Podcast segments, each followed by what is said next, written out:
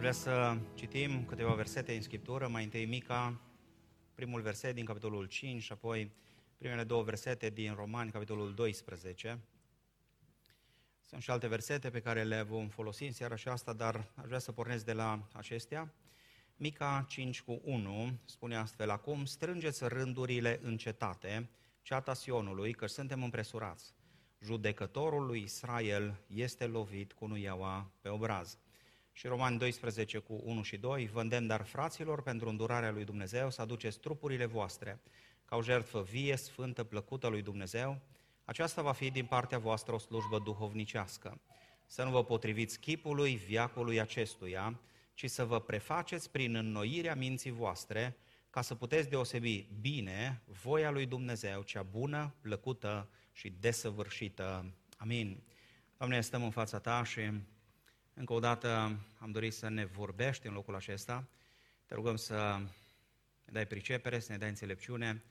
Te rugăm să ne ajut să luăm aminte la tot ceea ce prin Duhul Sfânt ne transmiți în, în după aceasta. Te rugăm să ne cercetezi mintea și inima, ajută-ne, Doamne, să nu fim doar ascultători, uituși, ci să căutăm să vedem acele domenii din viața noastră în care se aplică acest cuvânt și uh, vrem să punem în practică, vrem să rodim pentru slava Ta, pentru slava împărăției Tale. Te rugăm să fii cu noi, te rugăm să ne porți pe brațele Tale și în seara aceasta, în timpul acestui mesaj, și numele Tău să fie slăvit, onorat și binecuvântat în toate. Amin. Vă rog să ocupați locurile. mă bucur să fiu la Providența și în după amiaza aceasta. Uh, ca să încep așa într-un mod un pic mai uh, interesant să ne descrețim un pic frunțile, uh, stăteam și mă gândeam nu la ultima cântare, ci m-am gândit la penultima cântare, m-am simțit la un moment dat ca Mr. Bean. Uh, vă spun și de ce. Acum, la Mr. Bean era exact pe dos chestiunea, chiar mă gândeam că așa e un revers. Uh, Mr. Bean nu știa strofele, dar la Aleluia, când începea Aleluia, Aleluia, probabil cel care ați văzut video vă amintiți. Uh, eu am pățit exact pe dos. La strofă m-am prins cam cum e melodia. Când am ajuns la Aleluia, ne-a încurcat Cristi. Cel puțin pe mine m-a încurcat, n-am mai știut exact câte Aleluia și cum să cânt Aleluia. Uh, și am simțit exact invers decât uh, se simțea Mr. Bean la biserică. Mă bucur să fiu în după aceasta aici, la închinare. E providențială, într-un fel, să fiu la Providența, pentru că vin după o duminică în care am lipsit și dimineața și după masă la Cărpini și mi-aș fi dorit să nu lipsesc și duminica asta dar uh, nu știu cum, așa s-au întâmplat lucrurile când am vorbit cu Sami la telefon. Uh, parcă mi s-a șters din memorie că duminica anterioară, în 8 uh, mai, trebuie să fiu plecat integral, practic tot weekendul a fost plecat. Și am apucat să-i promit, după ce am promis, n-am mai putut să retractez și am lăsat-o așa. Dar mă bucur, chiar mă bucur să, să o văd. De partea cealaltă, mai e și o chestiune mai personală. Acum uh, puteți să o luați așa într-un spirit mai umoristic. Vreau să văd și eu în ce biserică uh, se închină fiica mea în ultima perioadă. Uh, pentru că eu știu că a crescut într-o biserică serioasă și vreau să rămână mai departe într-o biserică serioasă și cred că Providența este o biserică serioasă. Mă bucur să văd felul în care vă închinați, mă bucur să văd felul în care creșteți, mă bucur să văd felul în care vă, vă dezvoltați din ce în ce mai mult, nu numai din punct de vedere numeric. Asta e o chestiune, poate nu neapărat de cuantificat sau nu, nu e prima chestiune la care ne uităm la o biserică, dar mă bucur să văd proiectele în care este implicată biserica, felul în care tinerii, copiii se implică, învățătorii de la copii, ieșirile pe care le faceți, felul în care familiile se întâlnesc. E proiectul acela cu, cu bărbații, mic dejun cu, cu bărbații. Sunt tot felul de lucruri pe care le face și mă bucur să văd o biserică uh, vibrant. Acum, poate că uh, unii dintre cei din biserică s-ar putea să nu se vadă așa, dar știți cum e, ca la mașină, când vrei să o vinzi, uh, câteodată o vinzi că te-ai săturat de ea și în momentul în care începi să concepi anunțul pentru vânzare uh, și zici, doamne, mașină bună, n-are kilometri mulți, uh, e reparat nu știu ce, nu-ți mai vine să o vinzi după aceea, că zici că uh, așa mașină bună, cum să te scapi de ea? Uh, câteodată din interior poate, poate că nu vedem așa de bine felul în care decur lucrurile, dar când vine cineva din afară și vede, uh, perspectiva e, e, e diferită.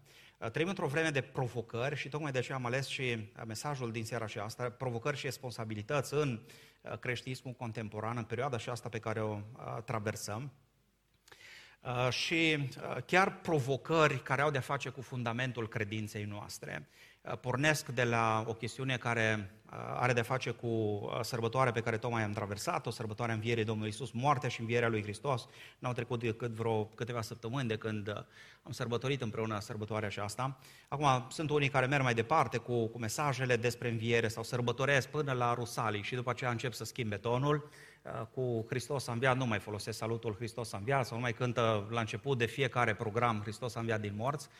Dar e o perioadă în care încă ne amintim, e proaspătă în mintea noastră chestiunea aceasta, deși uneori pe mine parcă mă deranjează uh, chestiunea asta. De ce? Pentru că ne formăm așa un obicei, numai câteva săptămâni, șase săptămâni pe an vorbim despre înviere, cântăm despre înviere și după aceea ca și cum învierea n-ar mai, n-ar mai fi. Noi sărbătorim învierea în fiecare zi, uh, pentru că Hristos e prezent în viața noastră în fiecare zi, sărbătorim învierea ca și comunitate în fiecare duminică, în fiecare zi întâia a săptămânii, în tot anul, toate cele 52 de duminici din, uh, din an și tocmai de aceea uh, vreau să trec peste perioada aceasta și mesajul nu merge doar în direcția aceasta a învierii, dar sunt câteva provocări care pornesc și de la sărbătoarea aceasta învierii. Citeam recent, uh, într-un context mai academic, am fost nevoit să citesc cărțile lui Bart Ehrman, un fundamentalist creștin care a devenit agnostic.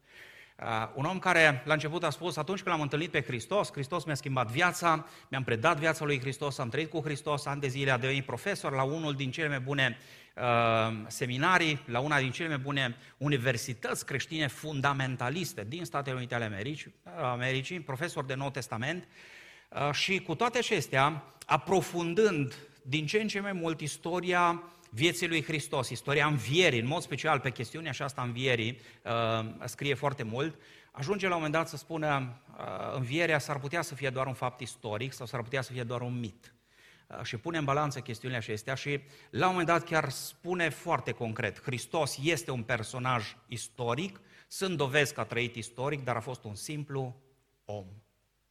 Învierea lui Hristos este un mit, Hristos n-a înviat din morți, este un mit al bisericii, Hristos nu este Dumnezeu, așa cum mărturisește biserica, și ajunge la un moment dat să spună despre sine că e agnostic, nu poți să-L cunoști pe Dumnezeu, nu poți să-L cunoști pe Hristos, nu poți să cunoști și să argumentezi științific toate chestiunile care s-au petrecut în istorie, pentru că nu există metode și nu există suficiente resurse pentru, uh, pentru lucrul acesta. Și am fost foarte provocat de, de mărturia lui, uh, de felul în care Poate să ajungă un om de la o extremă la cealaltă, de la un om uh, aproape de Hristos, argumentându-l pe Hristos în fața studenților, în fața profesorilor, să ajungă în extrema cealaltă, încât efectiv să-și bată joc de conservatori și la tot felul de întâlniri, la conferințe, la uh, tot felul de uh, televiziuni sau emisiuni radio unde este invitat, dintr-o perspectivă liberală, efectiv, își bate joc de conservatori, de fundamentaliști, de aceia care mai cred în Hristos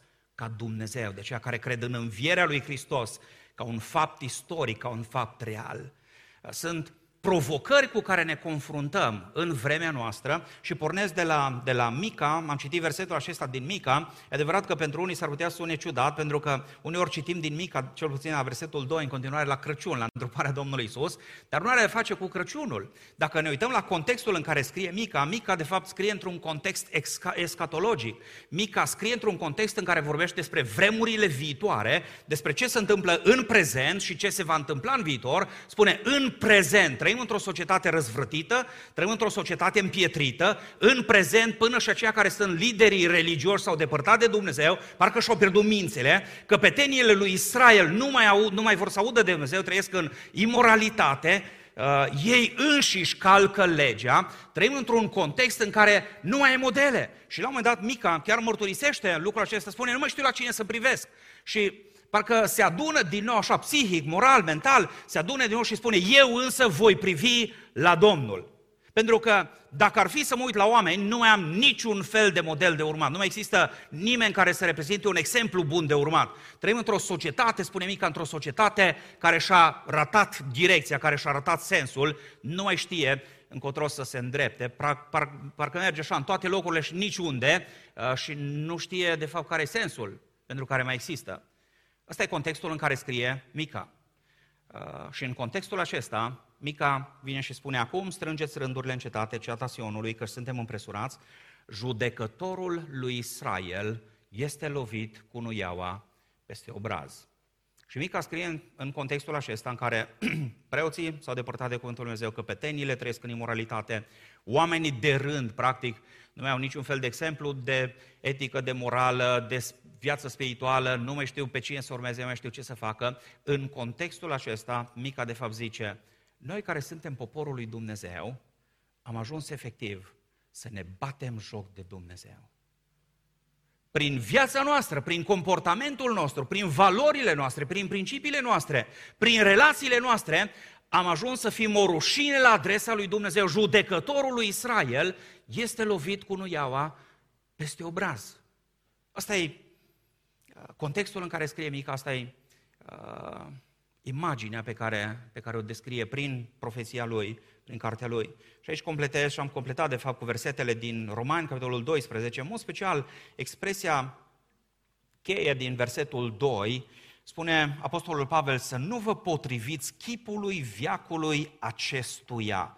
Pentru că există presiunea aceasta extraordinar de puternică din partea lumii, a mentalității lumii, a diavolului, a firii pământești, să vină să ne schimbe destinația, să ne schimbe identitatea, să ne transforme în așa fel încât să ne distragă atenția de la cine suntem, ce ar trebui să fim, cum ar trebui să trăim pentru Dumnezeu și să trăim complet diferit în așa fel încât să uh, nu fim altceva decât o rușine sau o pată pe obrazul lui Dumnezeu. În contextul acesta aș vrea să privim la, la mesajul despre provocări și responsabilități în uh, creștinismul uh, contemporan. Mi-aduc aminte de o întâmplare pe care am auzit-o. Eram în Statele Unite ale Americii atunci când am operat la ochi și gazdele la care stăteam erau foarte bune prietene cu uh, păstorul bisericii în Knoxville, West Park Baptist Church, era uh, din Knoxville, Tennessee. Și mi-am mărturisit la un moment dat o chestiune interesantă uh, despre, uh, despre păstor. Spunea păstorul bisericii, Sam Paulson, e un tip care vine în România adesea, deși are o vârstă înaintată. Și anul acesta, dacă ne ajută Dumnezeu, uh, vom face o conferință împreună cu el în toamnă, în septembrie, în zona Sinaia, cu mai multe familii de păstori. Uh, Sam Paulson nu are voce să cânte, îi place foarte mult să cânte, dar nu are voce, cântă iafon, deci cântă pe arătură, o ia rău de tot. Uh, Mr. Bean e copil mic pe lângă, pe lângă el Uh, și de fiecare dată îi pregătesc casca păstorului, cei care sunt la media îi pregătesc casca, îi pornesc microfonul, uh, microfonul îi pornit tot timpul și el cântă, dar ei nu dau volum, că dacă i-ar da volum ar pleca lumea din biserică. Uh, dar el cântă la închinare și îi place să cânte. Și la un moment dat ce au făcut? S-au gândit ei la media să îi înregistreze doar canalul lui de pe microfon. Și au făcut un cd cu cântări luate din biserică, deci cu felul în care el a cântat la mai multe cântări în biserică și au făcut CD-ul acesta și la un moment dat la Crăciun, la o sărbătoare din asta, cred că era la anul nou, atunci când s-au întâlnit cu biserica și au împărtășit mai multe momente din timpul anului și s-au distrat, cineva a pus CD-ul acesta să cânte în biserică. A pornit CD-ul și au ascultat toți și au dat seama despre cine e vorba. Toți s-au distrat, s-au amuzat, inclusiv păstorul respectiv împreună cu soția lui. Dar avea o nepoată de vreo 5 ani. S-a schimbat la față așa ca semaforul, era roșie, verde, mov, nu mai știa ce culori să, să-i pui pe față. Și a început să se, uh, să se irite și s-a ridicat în fața celor și a spus, voi, voi râdeți de bunicul meu? Atât de supărat a fost încât ceilalți n-au mai știut. Au zis, mă, glumă glumă, dar fata e supărată, e de dreptul supărată. Și zice, voi râdeți de bunicul meu? Și m-am gândit la întâmplarea aceasta, că de multe ori, poate în tot felul de contexte, la lucru, la școală, printre colegi, printre prieteni, în cercuri diferite pe care le frecventăm, sunt atâtea lucruri care îl batjocoresc pe Dumnezeu. Și uneori ne, le luăm așa cu amuzament, sunt tot fel de glume, tot fel de poante. Le luăm așa cu, cu ușurătate, cu superficialitate și nu avem niciun fel de reacție față de, față de chestiunile acestea. De foarte multe ori suntem fără reacție și își permit ceilalți să râdă de Dumnezeu, să înjure, să blasteme, să batjocorească numele Lui Dumnezeu. Și noi tăcem. În fața provocărilor suntem responsabili. Sunt provocări pe care trebuie să le discernem și nu la întâmplare. Apostolul Pavel în uh, Romani, capitolul 12, a doua parte a versetului 2 spune să vă prefaceți prin noirea minții voastre ca să puteți deosebi, ca să aveți discernământ. Cu alte cuvinte, să știți să puneți într-un mod echilibrat lucrurile, să vedeți ce este bine și ce nu este bine, ce îi aduce slavă lui Dumnezeu și ce este o rușine la adresa lui Dumnezeu, să aveți discernământul acesta, văzând provocările, să vă asumați responsabilitățile. Care ar fi câteva provocări? Vreau să merg un pic mai repede, pentru că timpul trece repede. Mai întâi de toate, una din provocările pe care le trăim în perioada aceasta contemporană este cea a relativizării și a privatizării adevărului religios. Uh, merg pe, uh, pe tematica aceasta pentru că uh, Sigur, ne-am întâlnit cu Uh, cu chestiuni de felul acesta sunt, o să ajungem și la versete din Scriptură uh, și la exemple din Scriptură, dar vreau să pornesc de la chestiunea aceasta uh, postmodernismului sau a relativizării adevărului religios. Sunt oameni care spun, nu mai există un singur Dumnezeu, ci sunt mai mulți Dumnezei, nu mai există o singură cale care duce la Dumnezeu, sunt mai multe căi care pot să ducă la Dumnezeu. Până la urmă, nu mai există un singur adevăr absolut sau cineva care să poată să spună, în felul acesta îl cunoști pe Dumnezeu, în felul acesta poți să ai păcatele iertate, în felul acesta poți să ai o relație cu Dumnezeu, ci uh, sunt alții care spun, nu, nu, ăsta e felul tău, dar eu am felul meu, celălalt are felul lui și dacă e să mă gândesc în istorie, uh, practic părintele uh, teologiei liberale, Schleiermacher, este cel care a inventat sau care a dus conceptul acesta de privatizare a credinței. Într-un, într-o vreme în care iluminismul punea atâta presiune pe credința creștină, pe biserică, Schleiermacher intenția lui a fost bună inițial. A vrut să apere credința creștină în fața iluminismului, să spună, noi nu avem argumente raționale să dovedim că există Dumnezeu, să dovedim că uh, există Isus Hristos, Fiul lui Dumnezeu, că învierea este reală, nu avem argumente raționale, dar ce avem este experiența privată pe care o avem cu Dumnezeu. Faptul că ne întâlnim cu Dumnezeu, că avem o relație personală cu Dumnezeu, că Dumnezeu ne vorbește, că Dumnezeu ni se descoperă. Numai că a dus chestiunea și asta atât de departe încât a zis, Dumnezeu poate să-mi vorbească mie într-un fel, ție poate să-ți vorbească în alt fel, ție poate să-ți vorbească complet diferit decât ne-a vorbit nouă. Și ajunge să spună, de fapt, credința creștină este ceva privat. Credința creștină nu e ceva comunitar, credința creștină e ceva ce trăiește fiecare experiența lui personală cu, cu Dumnezeu și atunci, încet, încet, dispare reperul comunitar. Până la urmă, care e mai reperul? Cum pot să știu că am o experiență reală cu Dumnezeu? Că ceea ce trăiesc cu Dumnezeu este ceea ce Dumnezeu îmi descoperă. Că Dumnezeul căruia mă închin în viața mea personală, privată, este cu adevărat Dumnezeu. Cine poate să verifice lucrul acesta sau cine poate să contrabalanceze uh, lucrul acesta?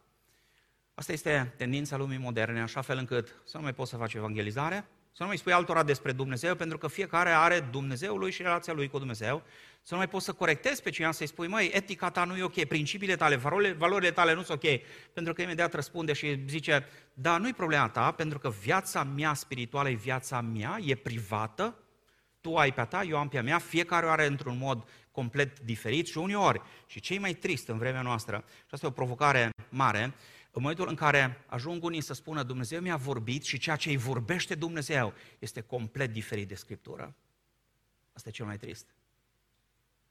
Când ajung să spună, am avut o descoperire, am avut un cuvânt din partea lui Dumnezeu, am avut o lucrare de la Dumnezeu și chestiunea respectivă este complet diferită de ceea ce vorbește cuvântul lui Dumnezeu, care este standardul comun a revelației. Cuvântul lui Dumnezeu este revelația scrisă, cuvântul lui Dumnezeu vorbește despre revelația întrupată, logosul care a venit în lumea aceasta. Cuvântul lui Dumnezeu este baza bisericii, am putea spune fundamentul valorilor și principiilor uh, bisericii creștine de-a lungul generațiilor, inclusiv în vremea noastră. Cuvântul lui Dumnezeu este modul prin care Dumnezeu vorbește, cuvântul lui Dumnezeu este modul prin care Dumnezeu se descoperă, prin care Dumnezeu trasează uh, limitele eticii și a moralei creștine, trasează limitele relațiilor pe care le avem între noi, a educației noastre și așa mai departe, a comportamentului și a tuturor lucrurilor care țin de viața noastră pe pământul acesta. Cuvântul lui Dumnezeu este un standard comun. Există un singur Dumnezeu.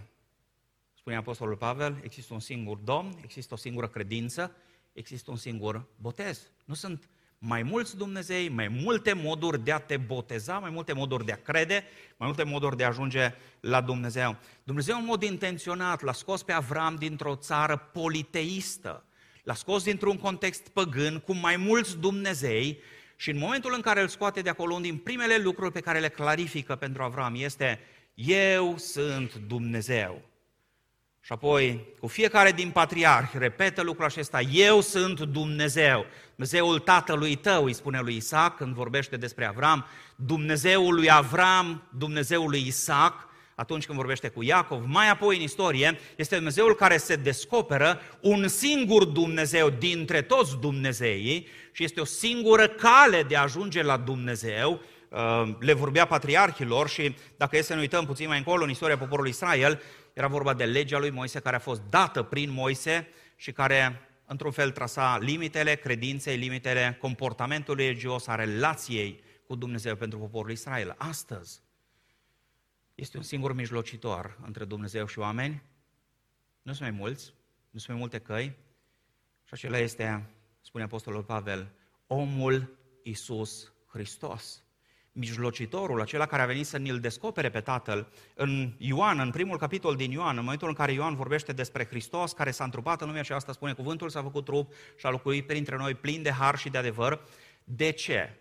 Și Ioan zice mai departe, și noi am văzut slava lui, adică l-am cunoscut pe el ca să-l cunoaștem mai apoi pe Dumnezeu, într-un context în care Filip, Toma și apostolii își pun întrebarea Ioan capitolul 14, Doamne, arată-ne pe Tatăl și ne va fi de ajuns. Cum vom putea să-L cunoaștem pe Dumnezeu? Hristos vine și spune, cine m-a văzut pe mine, l-a văzut pe Tatăl. Poți să-L cunoști pe Dumnezeu, poți să-L cunoști pe Hristos, poți să ai o relație personală, dar asta pentru că a existat un mod în care Dumnezeu s-a descoperit tuturor, un mod în care Dumnezeu s-a descoperit comunitar. Și este același mod, este singurul mod, practic, prin care putem să ne apropiem de Dumnezeu, într-un context de relativizare și privatizare a adevărului religios. Dumnezeu vine și repune lucrurile pe tapet și spune, eu sunt Dumnezeu, eu sunt singurul Dumnezeu, este o singură cale prin care cineva poate ajunge la Dumnezeu. Hristos spunea, eu sunt calea, adevărul și viața, nimeni nu vine la Tatăl decât prin mine. Este un singur mod prin care putem cunoaște revelația lui Dumnezeu și acela este Scriptura. Toată Scriptura este insuflată de Dumnezeu și de folos. Este singurul fundament pentru viața de credință. Și apoi chestiunile care țin de împărăția lui Dumnezeu, de viitor, de escatologie, de rai și iad și așa mai departe, de judecata lui Dumnezeu, toate chestiunile acestea sunt descoperite în Scriptură, în cuvântul lui Dumnezeu. Citind pe, citindu-l pe Bart Ehrman, aici e una din provocările care are de a face cu Hristos, practic zguduie întreaga temelie a credinței creștine prin afirmațiile pe care le face. Este o carte tradusă chiar în românește, Polirom au tradus-o, cei de la Polirom, de la Iași, Uh, cum a devenit Hristos Dumnezeu? Isus Dumnezeu. Cum a devenit Isus Dumnezeu? De fapt, el încă din titlu lasă să înțeleagă că Isus n-a fost Dumnezeu din totdeauna, nu este etern, nu este Dumnezeu adevărat din Dumnezeu adevărat, ci Isus a avut un început.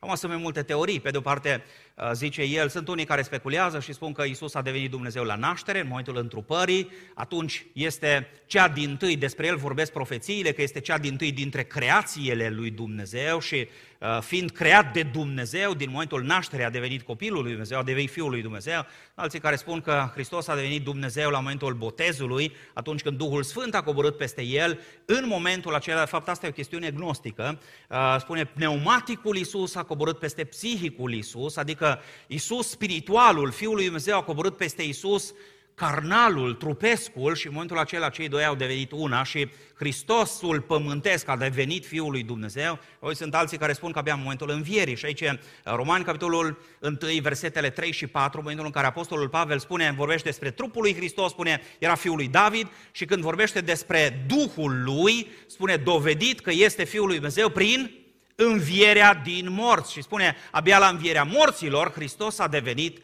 Dumnezeu. Și de ce toate acestea?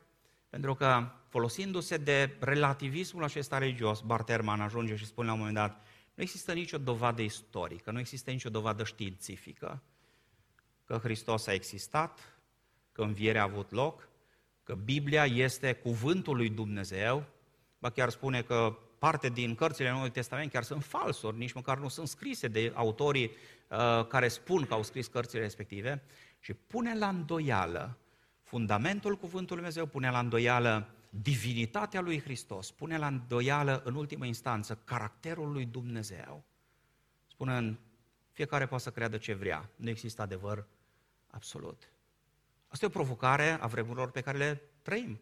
Cu siguranță că printre prieteni, dacă ați făcut evangelizare, în mod special persoane care sunt, au o plecare anume înspre studiu, înspre uh, citit, uh, cu siguranță că ați întâlnit idei de felul acesta, că Oare chiar Biblia este singura carte care vorbește despre Dumnezeu? Dumnezeul adevărat este singurul, sau Dumnezeul despre care vorbesc creștini este singurul Dumnezeu din universul acesta? Este Isus Hristos singura cale de mântuire? Uh, și mulți pun la îndoială absolutismul acesta creștin. Ăsta e relativismul în care, în care trăim. Oamenii care vor mai mulți Dumnezei, mai multe căi, mai multe sisteme de valori, mai multe sisteme de etică, de morală, în așa fel încât să se ascundă cumva între garduri și să trăiască așa cum vor, cum le place și să nu dea socoteal nimănui pentru comportamentul lor. O a doua provocare din vremurile noastre este uh, chestiunea care ține de uh, secularizare educațională. Uh, și asta e o chestiune pe care aș vrea să o iau din cartea Daniel. Foarte interesant, în Daniel, în primul capitol, în momentul în care tinerii sunt duși în Babilon, cei 10.000 de tineri, cam cu 10 ani înainte de uh, momentul căderii Ierusalimului în robia babiloniană. În 596 înainte de Hristos, cam 10.000 de tineri sunt duși în Babilon. Dintre ei sunt selectați Daniel și prietenii lui, în așa fel încât să fie crescuți la curtea împăratului. Și foarte interesantă e o chestiune de detaliu din text de acolo. Spuneau, au fost puși să învețe scrierea și limba haldeiană. Poate trecem așa uneori ușor, superficial peste uh, chestiunea respectivă. Nu era o simplă învățare, ca și cum, domnule, te muți în Germania, trebuie să înveți germană, că altfel nu poți să te descurci. Sau te muți în Franța, înveți franceză, că altfel n-ai cum să-ți câștigi pâinea. Acolo nu era o chestiune de limbă și de comunicare. Acolo era o chestiune de matriță a societății care trebuia să fie, în care trebuiau să fie formați cei care au fost duși în Babilon. În așa fel încât comportamentul lor, valorilor, principiile lor să se rupă de trecut, să se rupă de rădăcina în care au crescut și ei să fie reformatați. Ați pățit-o de multe ori cu uh, sticuri din astea de computer, că uneori, uh, dacă l-ai pus pe mai multe computere, ajungi și îl pui într-un computer, nu mai ți-l recunoaște, să nu mai vede absolut nimic. Și atunci, dacă chiar vrei să-l folosești mai departe, zici, mai cu riscul de a pierde toate datele, îl formatezi din nou și după aceea îl folosesc de la, de la zero. Era vorba de o reformatare a lui Daniel și a prietenilor săi în Babilon. Și chestiunea și asta uh, nu se întâmplă doar cu ei. Acum gândiți-vă și în istoria uh, României. De ce îi duceau turcii, otomanii, de ce îi duceau pe cei din familiile regale din România, din, uh, fie că era vorba de Muntenia sau de Moldova, de ce îi duceau în zona otomană, îi creșteau în educația otomană, îi creșteau în limba turcă, în așa fel încât, practic, să le pun o anumită matriță și după aceea aduceau din nou și îi puneau pe tronul uh, fie a țării românești, fie a țării a Moldovei, îi aduceau din nou în România, dar era o perioadă în care trebuiau să-i reeduce, să-i reformateze, pentru că felul în care au crescut ei nu era cel mai bun mod, în așa fel încât turcii să continue să aibă pârghile, pârghile în, uh, în România. În uh, provinciile care formau la vremea respectivă, nu formau România, dar erau provincii românești. E bine, Chestiunea și asta nu este o chestiune uh, care s-a încheiat odată cu trecerea perioadelor respective, chestiune care se practică și în prezent. Societatea, și inclusiv societatea românească. Uh, și eu dau două, două exemple. Societatea românească e influențată de chestiunea asta și vrea să pună matrița aceasta neapărat, uh, inclusiv pe familie creștine, pe creșterea copiilor creștini, pe educarea părinților creștini. Două legi care sunt promovate în Parlament. Legea educației sexuale pentru copii în școli, așa fel încât părinții să nu mai aibă niciun drept Uh, cu privire la ce învață copiilor în școli, să nu poată să aibă drept de veto, ci pur și simplu, singurii care sunt în măsură să învețe pe copii sunt profesorii de la școală cu curicula și cu materialele pe care statul le, le oferă. Copiii sunt ai statului, este afirmația care uh, uneori ne dă fiori ca și părinți. Și a doua chestiune, e o chestiune mai recentă, este uh, legea educației parentale, adică o lege care uh, nu știu dacă a fost Uh, uh, promulgată și de președintele Iohannis, dar care a fost în discuție și știu că a ajuns până aproape de capătul uh, drumului acestuia de, de promulgare, de la propunere până la promulgare. E vorba de acea lege prin care părinții din România și-au dat seama de fapt că nu merge cu copiii, pentru că și dacă ei ar învăța pe copii la școală ce ar vrea ei, vin acasă și părinții au mai mult impact asupra copiilor decât are școala asupra lor. Și atunci și-au dat seama ei și au zis, stai un pic, noi trebuie să lucrăm cu părinții copiilor, că părinții sunt retrograzi. Părinții au valori care nu se mai potrivesc cu secolul în care trăim. Părinții au mentalitate care uh, nu mai pușcă cu ce se întâmplă în societate în vremea aceasta, de aceea ținta noastră ar trebui să fie părinții, să învățăm pe părinți cum să-și educe copiii. nu este altceva decât chestiunea și asta de secularizare educațională, în așa fel încât copiii și părinții să fie atât de relevanți pentru vremea în care trăiesc, încât să uite valorile în care uh, au crescut, valorile care le-au dat sens până la uh, momentul acesta sau până la vârsta aceasta. O chestiune tristă din istorie, în Nemia, capitolul 13, este prezentată la un moment dat, după ce uh, cete, cete din Imperiul Asirian, Imperiul Babilonian încep să se întoarcă în Israel, reconstruiesc casa lui Dumnezeu, reconstruiesc templul și ajung la un moment dat să uh, își refacă și închinarea și Neemia cu Ezra sunt cei doi care uh, provoacă la reformă spirituală și la o relație nouă cu, cu Dumnezeu. Neemia are parte de o imagine foarte tristă la un moment dat și spune, ne-am dat seama de fapt că mulți dintre copii nu mai știau limba evreiască. Și din nou, putem trece repede peste textul acela, zicem, ce mare chestie că nu mai știau, legea, nu mai știau limba evrească, nu mai știau să, să citească în evrește sau să vorbească în evrește. Păi în evrește era legea lui Moise, în evrește erau profeții, în evrește era cuvântul lui Dumnezeu, în evrește era limbajul religios, în evrește era relația cu Dumnezeu, în evrește se discuta la sinagogă. Mai târziu, după aceea au schimbat un pic, în funcție de anumite zone în care erau răspândite sinagogile și au schimbat și limbajul. Dar în evreiește era totul, era esența părtășiei lor cu Dumnezeu. Și au știut asirienii și au știut babilonieni să le schimbe limba ca să-i rupă nu doar de contextul în care au, trecut, au crescut, ci să-i rupă de Dumnezeul pe care l-au avut, de tradiția poporului pe care au avut-o până la momentul acela. Uh, trist e și dacă e să ne uităm și la, la copiii noștri sau la familie din bisericile noastre, că încet, încet, practic, dispare din ce în ce mai mult limbajul religios, din casă, din familie, din discuțiile noastre. Nu mai știm să vorbim despre Dumnezeu. Câteori, câteodată ni rușine de Dumnezeu. Stau și mă uit așa, oameni mari, oameni cu facultăți, când încep să spună uh, și ar vrea să vorbească despre Dumnezeu și zice, măi, uh, să, trebuie să pleacă, să plece, de exemplu, într-o călătorie și zice, măi, să mă păzească, știi tu cine? și e rușine să spună Dumnezeu.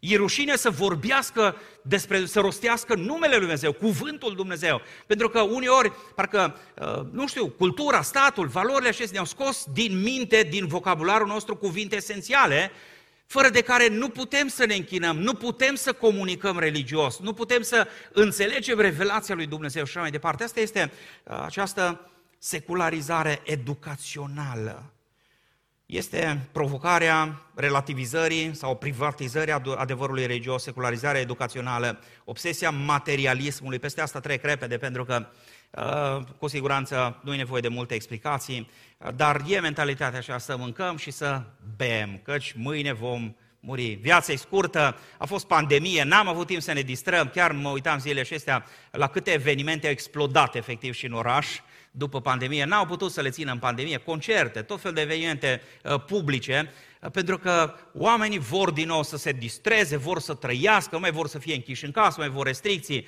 vor să... Viața și așa e scurtă și trebuie să te bucuri de, de viața aceasta. Mai trist este când aproape că nici nu mai există, ce duminică să te duci la biserică?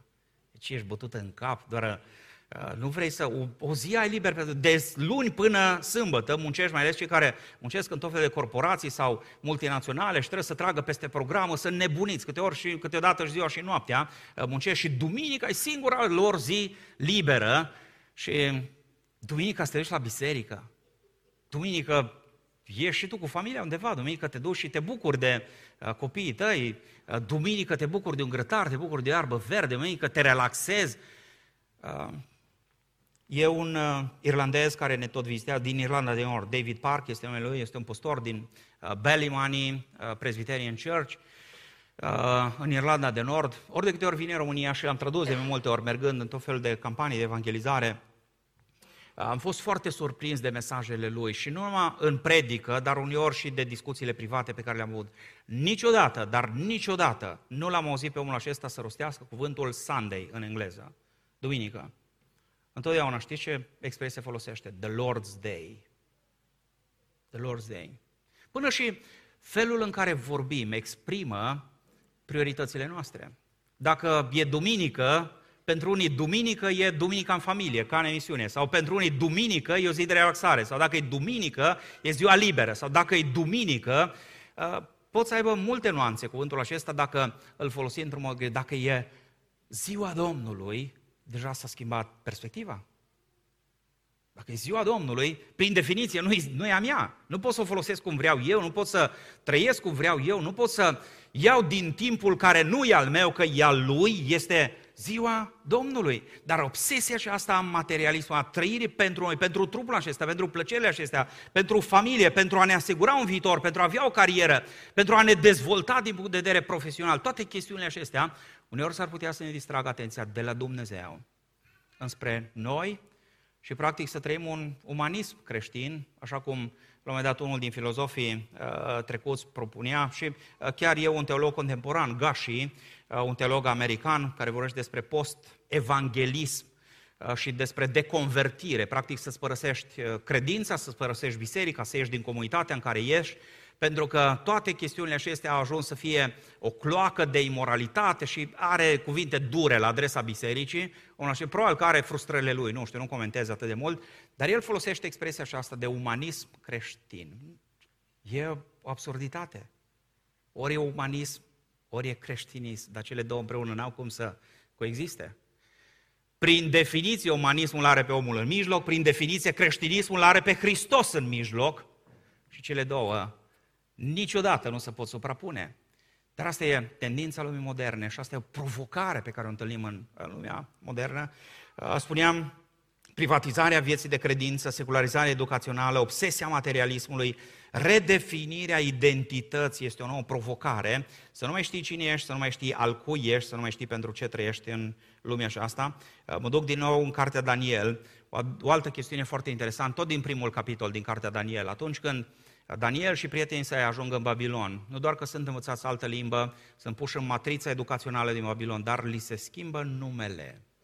Și asta e o chestiune la fel de interesantă. În momentul în care li se dă un alt nume, practic li se dă o altă identitate și de identitatea aceea, după aceea este legată poziția lor socială, poziția lor politică, influența lor și așa mai departe. Să ajungi la 5 ani ca și copil, să spui, și e un caz real din California, să spună fetița, eu cred că sunt băiat, eu nu sunt fată. Și eu nu vreau colegii să mai spună pe numele de fată, ci să-mi spună pe numele de băiat și să meargă acasă și să se plângă părinților că, de fapt, colegii ei odată au numit-o pe numele de fată și părinții dau în judecată școala și să ajungem în proces și în tribunal e noaptea minții. În momentul în care vine provocarea și asta să zică, mă, ești sigur că ești băiat, ești sigur că ești fată. Acum, chestiunile astea se pot uh, certifica foarte repede. Uh, vorbim și de ADN acum, ca să nu vă duceți gândul în altă parte, dar e simplu, un test, o mostră de ADN și ai rezolvat-o rapid, XX sau XY. Și cu toate acestea vine mentalitatea și asta și spune, s-ar putea să fii băiat în corp de fată, s-ar putea să fii fată în corp de băiat, s-ar putea să fii de toate. Uh, tocmai de aceea, pe lângă LGBTQ, au pus plus și plus e tot alfabetul. S-ar putea uneori să mai trebuiască litere din alte alfabete ca să-și definească identitatea. Pentru că omul e atât de nebunit în lumea aceasta încât nu mai știe cine este, ce este, de ce este în lumea aceasta, care e sensul vieții, încotro merge, ce se întâmplă dincolo de pragul mormântului, uh, nu mai știe chestiunile acestea și uh, lumea vine și pune presiunea aceasta din, din toate părțile. Uh, și aici vom ajunge la, la responsabilitatea pe care o avem referitor la chestiunea aceasta a identității. Acum, doar pe scurt, dacă ar fi să ne uităm la Psalmul 139, Psalmul 139 clarifică nu numai identitatea noastră, Psalmul 139 clarifică și apartenența noastră. Nu doar știu cine m-a făcut, știu și de ce m-a făcut cel care m-a făcut și în momentul în care mi-am pierdut mințile sau mințile mele încep să o ia razna, că nu mai am răspuns la întrebările pe care le am, în momentul acela mă duc la sfârșitul Psalmul 139 și spun, cercetează-mă Dumnezeule și cunoaște-mă. Vezi dacă nu cumva mi-am pierdut mințile, cam așa e expresia acolo, vezi dacă sunt pe o cale rea, vezi dacă nu cumva am luat o razda, nu cumva răspunsurile pe care mi le dau la întrebări sunt din altă parte, nu au de face cu discernământul uh, din Roman 12 și uh, sigur încep să, să derapez, să deraiez, vezi dacă nu cumva sunt pe o cale rea și du pe calea, adică pune-mă din nou pe calea aceea care duce înspre tine, calea aceea care mă ține aproape de, de tine. Uh, și mai o chestiune de provocare în vremurile pe care le trăim, presiunea aceasta a persecuției sau prigoane versus presiunea privilegiilor. Uh, statul, dacă n-a reușit câteodată prin persecuție să subjuge biserica sau să-i subjuge pe uh, credincioși, a reușit prin privilegii. Și dacă n-a reușit să zică, domnule, nu mai te duci la biserică că îți dau de lucru. Și uneori în vremea comunistă, fix duminica, nu era de lucru toată săptămâna, dar duminica să deschidea fabrica, spunea, acum, acum am primit uh, materialele, acum am primit de la furnizor toate resursele și chema pe oameni la lucru duminica pentru ca nu cumva să meargă la, uh, la biserică. Dacă nu putem prin persecuție, atunci hai să vedem dacă nu reușim prin privilegii. Și încercăm cumva să plătim salariile păstorilor, încercăm să le zdim vreo biserică pe aici, pe dincolo, le mai dăm niște favoruri, le mai facem, le mai dregem. Și atunci când bisericile sunt chemate, de exemplu, la Marșul pentru Viață, am întâlnit și cu mâhnire spun lucrul acesta, am întâlnit păstori care au spus, mai nu pot să mă duc și nu pot să mă afișez, pentru că asta e contextul. Am fost subvenționați, am primit niște sponsorizări și dacă ieșim în față împotriva autorităților sau împotriva avortului sau împotriva altor, altor chestiuni care țin de valori, după aceea ne dăm cu stângul în dreptul.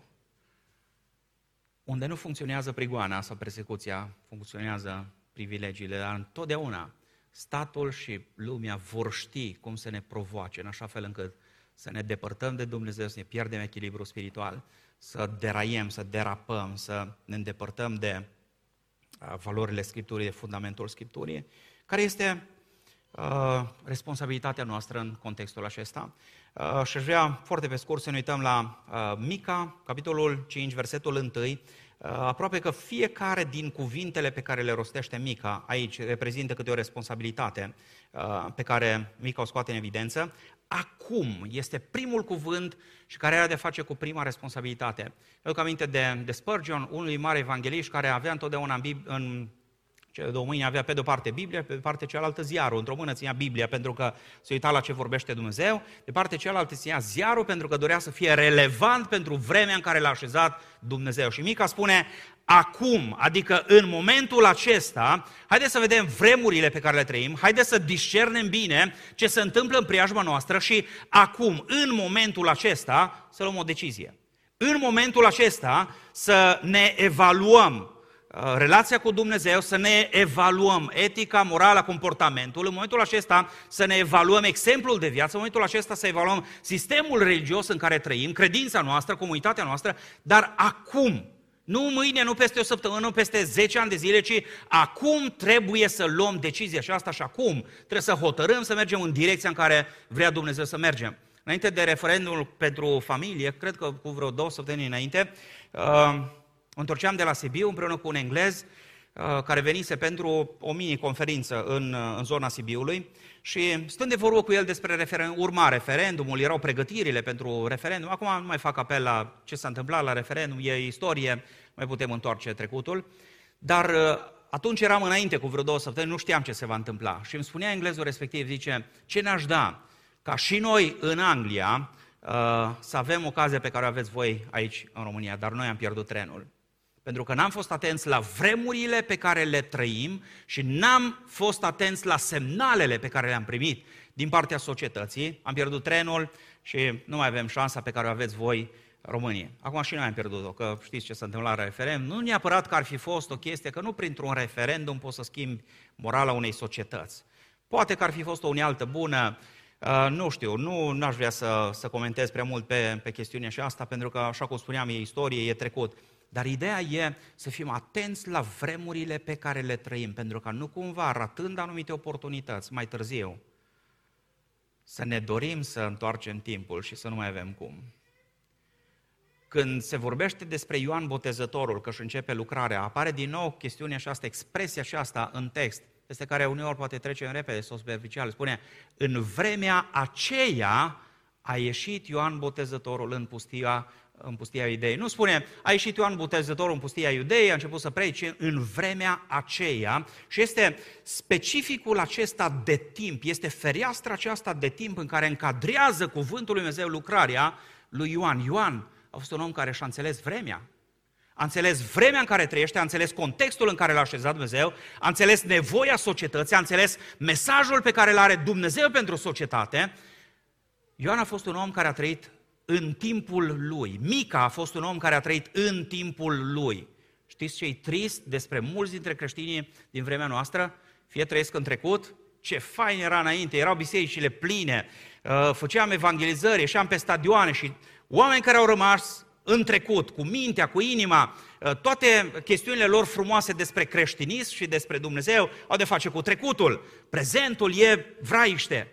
Sau de partea cealaltă, extrema cealaltă, oameni care trăiesc în viitor.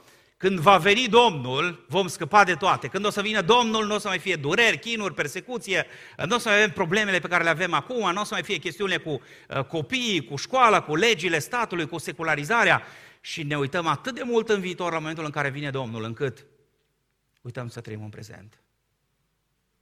Fie trăim prea mult în trecut, fie ne uităm prea mult la viitor și uităm că Dumnezeu ne-a chemat să fim creștini astăzi, acum, în vremea aceasta, cu provocările pe care le avem, cu răspunsurile pe care Dumnezeu le are pentru societatea din vremea noastră, că pentru 10 ani în urmă sau 20 de ani în urmă la trecut nu mai putem avea răspunsuri, peste 10, 20, 50 de ani nu știm ce va fi.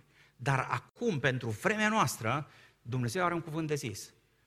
Și Dumnezeu vrea să-l zică prin noi și poate să-l spună în momentul în care ne vom ancora la ce se întâmplă în societate și vom vedea bine, vom scana societatea, vom discerne bine vremurile și în loc să ne potrivim noi cu societatea, vom încerca să potrivim societatea cu cuvântul lui Dumnezeu. Acum, Acum, zice Mica, și apoi continuă și spune, strângeți rândurile, este o a doua expresie pe care o folosește uh, Mica, practic expresia aceasta are de face cu unitatea de care trebuie să aibă parte poporul lui Dumnezeu, cei care sunt al lui Dumnezeu, în momentul în care văd ce se întâmplă în afară, în momentul în care văd provocările.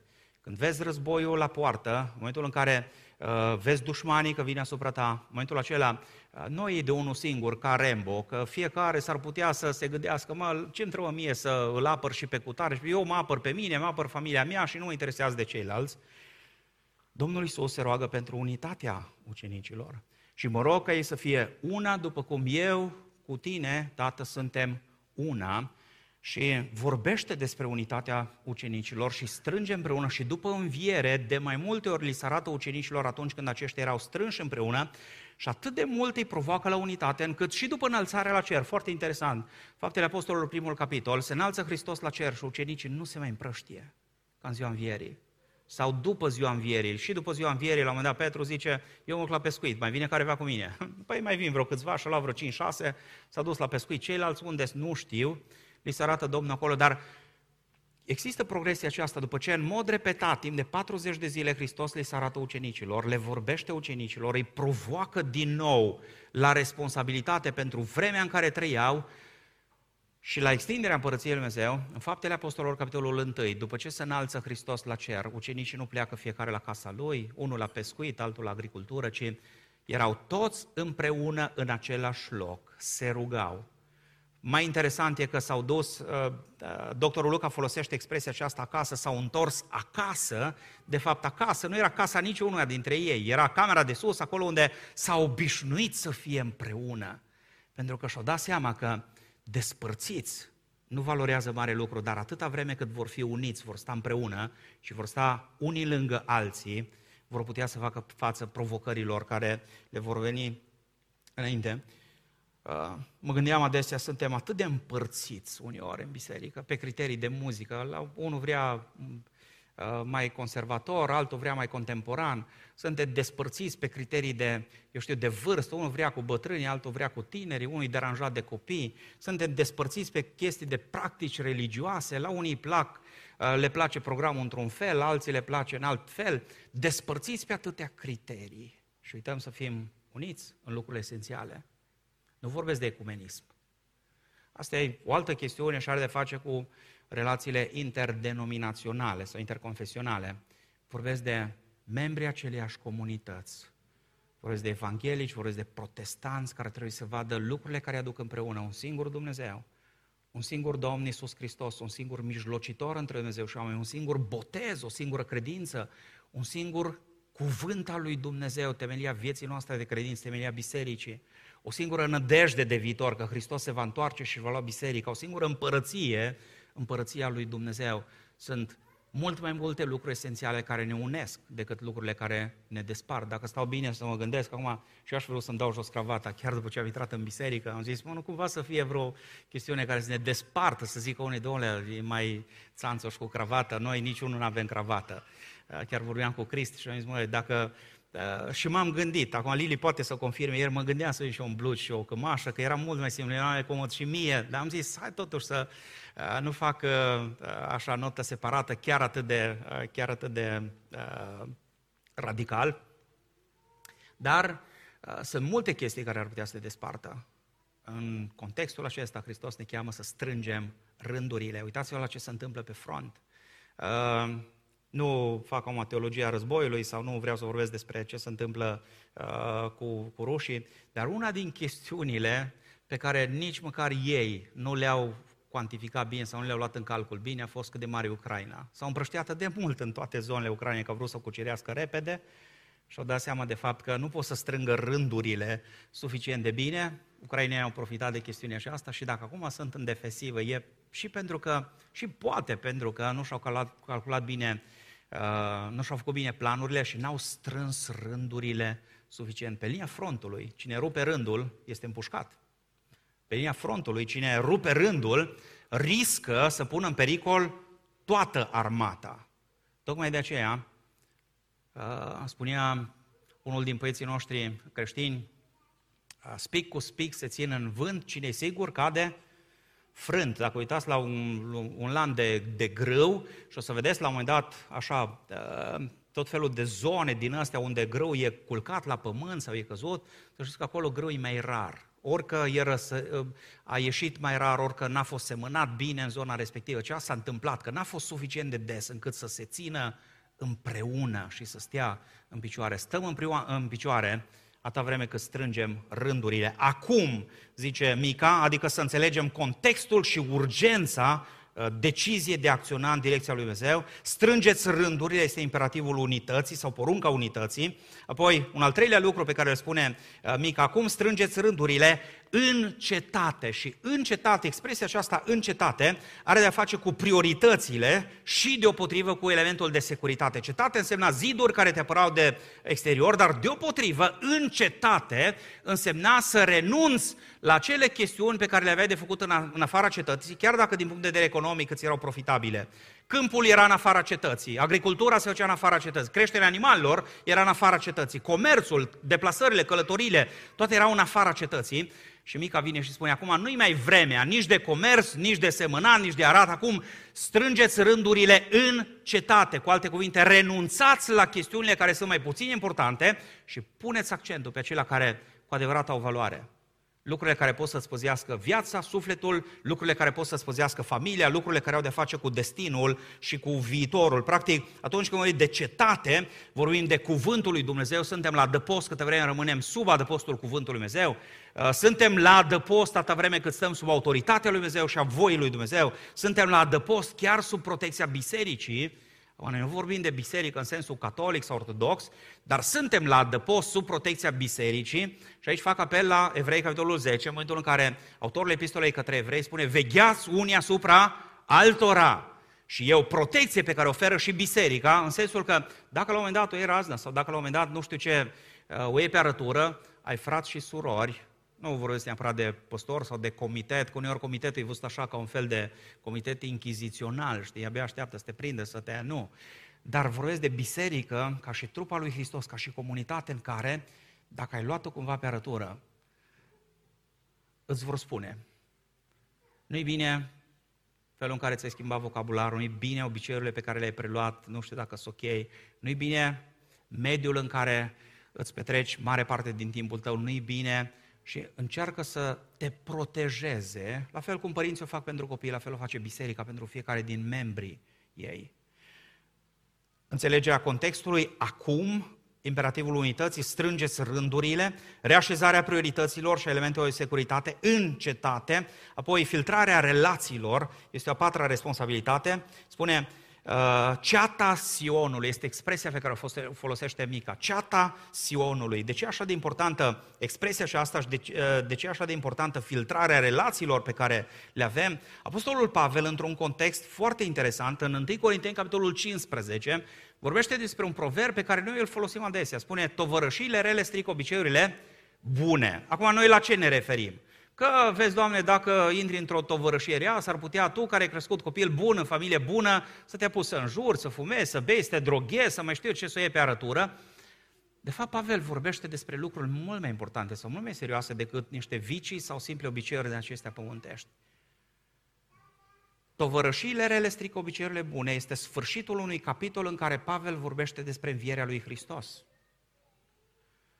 Și după ce începe cu 1 Corinteni 15, primele versete în care spune Noi v-am propodit Evanghelia în care ați rămas și Evanghelia vorbește despre Isus Hristos, Evanghelia vorbește despre moartea lui Hristos, Evanghelia vorbește despre învierea lui Hristos, Evanghelia vorbește despre iertarea păcatelor în Hristos, Evanghelia vorbește despre arătarea lui Hristos altora și după ce continuă, Apostolul Pavel spune Și cum dar sunt printre voi unii care nu cred că a înviat Hristos? Și la sfârșitul acestor provocări, Pavel zice, nu vă înșelați, tovărășiile rele strică obiceiurile bune. Adică, dacă stai în preajma unor oameni care nu cred că învia Hristos, ar putea să spui îndoieli și să-ți pui întrebări și tu să ajungi să te îndoiești că învierea lui Hristos e un fapt real. Dacă stai în preajma oamenilor care uh, nu cred în Dumnezeu, s-ar putea ca uneori să uh, fii atât de bulversat încât să nu mai crezi în Dumnezeu. Stai în preajma oamenilor care nu mai la biserică. La un moment dat s-ar putea să zici, dar ce așa important să mă la biserică? Până la urmă, Uh, credința e o chestiune privată, pot să mă închin și acasă de unul singur, pot să am experiența relației personale uh, cu Dumnezeu și fără ceilalți. Și Mica spune, strângeți rândurile, ceata, adică e vorba de o comunitate, ceată și nu orice fel de ceată, ci ceata Sionului, cei care sunt de aceeași credință, cei care au aceleași valori, cei care au aceleași principii, cei care se închină la fel, cei care se închină înaintea aceluiași Dumnezeu, cu ceata Sionului să strângi rândurile, cu ceata Sionului să rămâi în părtășie. Și ultimul lucru uh, pe care îl menționează Mica și închei cu lucrul acesta, căci suntem împresurați, spune Mica, cu alte cuvinte, imperativul acesta al vegherii, fiți atenți și discerneți tot ceea ce se întâmplă în priajmă. Uh, nu spune că suntem atacați, pentru că putem să fim atacați dintr-o singură direcție, suntem atenți la direcția respectivă, ne-am apărat și am rezolvat problema. Spune, suntem împresurați. Adică, din toate părțile, nici nu știi de unde poate să apară o provocare nouă la care nu te-ai gândit, nici nu știi când poți să cazi, nici nu știi când dușmanul s-ar putea să te surprindă. Trebuie să fii vegheator și atent la tot ce se întâmplă în priajma ta, pentru că nu știi de unde poate veni pericolul. Suntem împresurați. În contextul acesta, am aminte de un video uh, pe care l-am văzut, cred că e un video care circulă și pe YouTube, și pe Facebook, și pe TikTok, mi se pare că l-am văzut, l-am văzut de mai multe ori, vorba de două antilope care atât de încordate sunt la un moment dat și cu coarnele împletucite uh, să se înfrunte și de undeva din spate se vede un leu care vine alergând spre cele două antilope și ele sunt atât de atente una la cealaltă să-și, uh, să, să câștige, practic, bătălia respectivă, încât nu-și dau seama de pericolul care vine. Aproape că în ultimul moment, una din ele vede leul, își trage coarnele și fuge, cealaltă rămâne pradă leului. Atât de atente au fost la conflictul respectiv și una și cealaltă, încât amândouă puteau să cadă pradă, doar una a fost mâncată de respectiv. Uneori suntem atât de concentrați pe lucruri superficiale sau marginale sau lucruri care nu au de face cu chestiunile serioase de viață sau uneori pe conflicte care apar între noi sau în interiorul comunităților noastre, a bisericilor noastre sau cu tot fel de alte persoane încât nu ne dăm seama de fapt de diavolul care caută să înghită pe cine poate, care dă târcoale ca un leu și caută pe cine să, să înghită. Suntem împresurați. Trăim într-o vreme cu foarte multe provocări, provocări serioase. Trăim într-o vreme în care avem nevoie de foarte mult discernământ, dar trăim într-o vreme în care acum suntem chemați să luăm decizia de a uh, veghea, decizia de a discerne, decizia de a fi atenți la ce se întâmplă în preajma noastră și de a uh, merge în direcția voii lui Dumnezeu. Trăim într-o vreme în care este nevoie să strângem rândurile, trăim într-o vreme în care este nevoie să fim încetate, să ne redefinim prioritățile, trăim într-o vreme în care suntem chemați să fim alături de cei care au același Dumnezeu ca și noi, aceeași credință ca și noi, aceleași valori, aceleași principii, aceeași scriptură ca și noi, pentru că nu se știe ce se poate întâmpla dacă nu suntem atenți, dacă nu discernem suficient de mult. Uh, Martin Niemöller, e un citat celebru, deja probabil că mulți îl știți, dar îl împrospătez și închei cu acesta. Spunea la un moment dat, atunci când naziștii au venit să ia pe comuniști, n-am scos o vorbă, nu eram comunist. Când i-au arestat pe socialdemocrați, am tăcut, nu eram social-democrat. Când au venit să ia pe sindicaliști, nu am protestat, nu eram sindicalist. Când au venit să ia pe evrei, nu m-am revoltat, nu eram evreu. Când au venit să mă ia pe mine, nu mai rămăsese nimeni care să-mi ia apărarea. Mă rog ca Dumnezeu să ne ajute să vedem provocările, să ne asumăm responsabilitățile. Și asta nu doar pentru noi, pentru viața noastră, pentru relația noastră cu Dumnezeu sau pentru strict pentru casele noastre, ci pentru biserica în care ne-a așezat Dumnezeu și pentru mulți alții din preajma noastră, în așa fel încât să fim siguri că ceata Sionului rămâne în cetate, la adăpostul protecției lui Dumnezeu, își îndeplinește misiunea pe care o are acum, în vremea aceasta, atentă la ce se întâmplă la provocări și are un mesaj relevant pentru vremea de acum, trăiește în prezent și vorbește din partea lui Dumnezeu pentru provocările prezentului și ne pregătim pentru uh, marea revenire sau cel mai mare eveniment al istoriei care va urma revenirea Domnului Isus, atunci când vom întâmpina pe Domnul în slavă împreună cu toți aceia care au fost credincioși Lui uh, și care se vor bucura de revenirea Lui și astfel, spune Pavel, vom fi totdeauna cu Domnul. Mă rog ca Dumnezeu să ne ajute să fim printre aceia care vom fi totdeauna cu Domnul. Amin.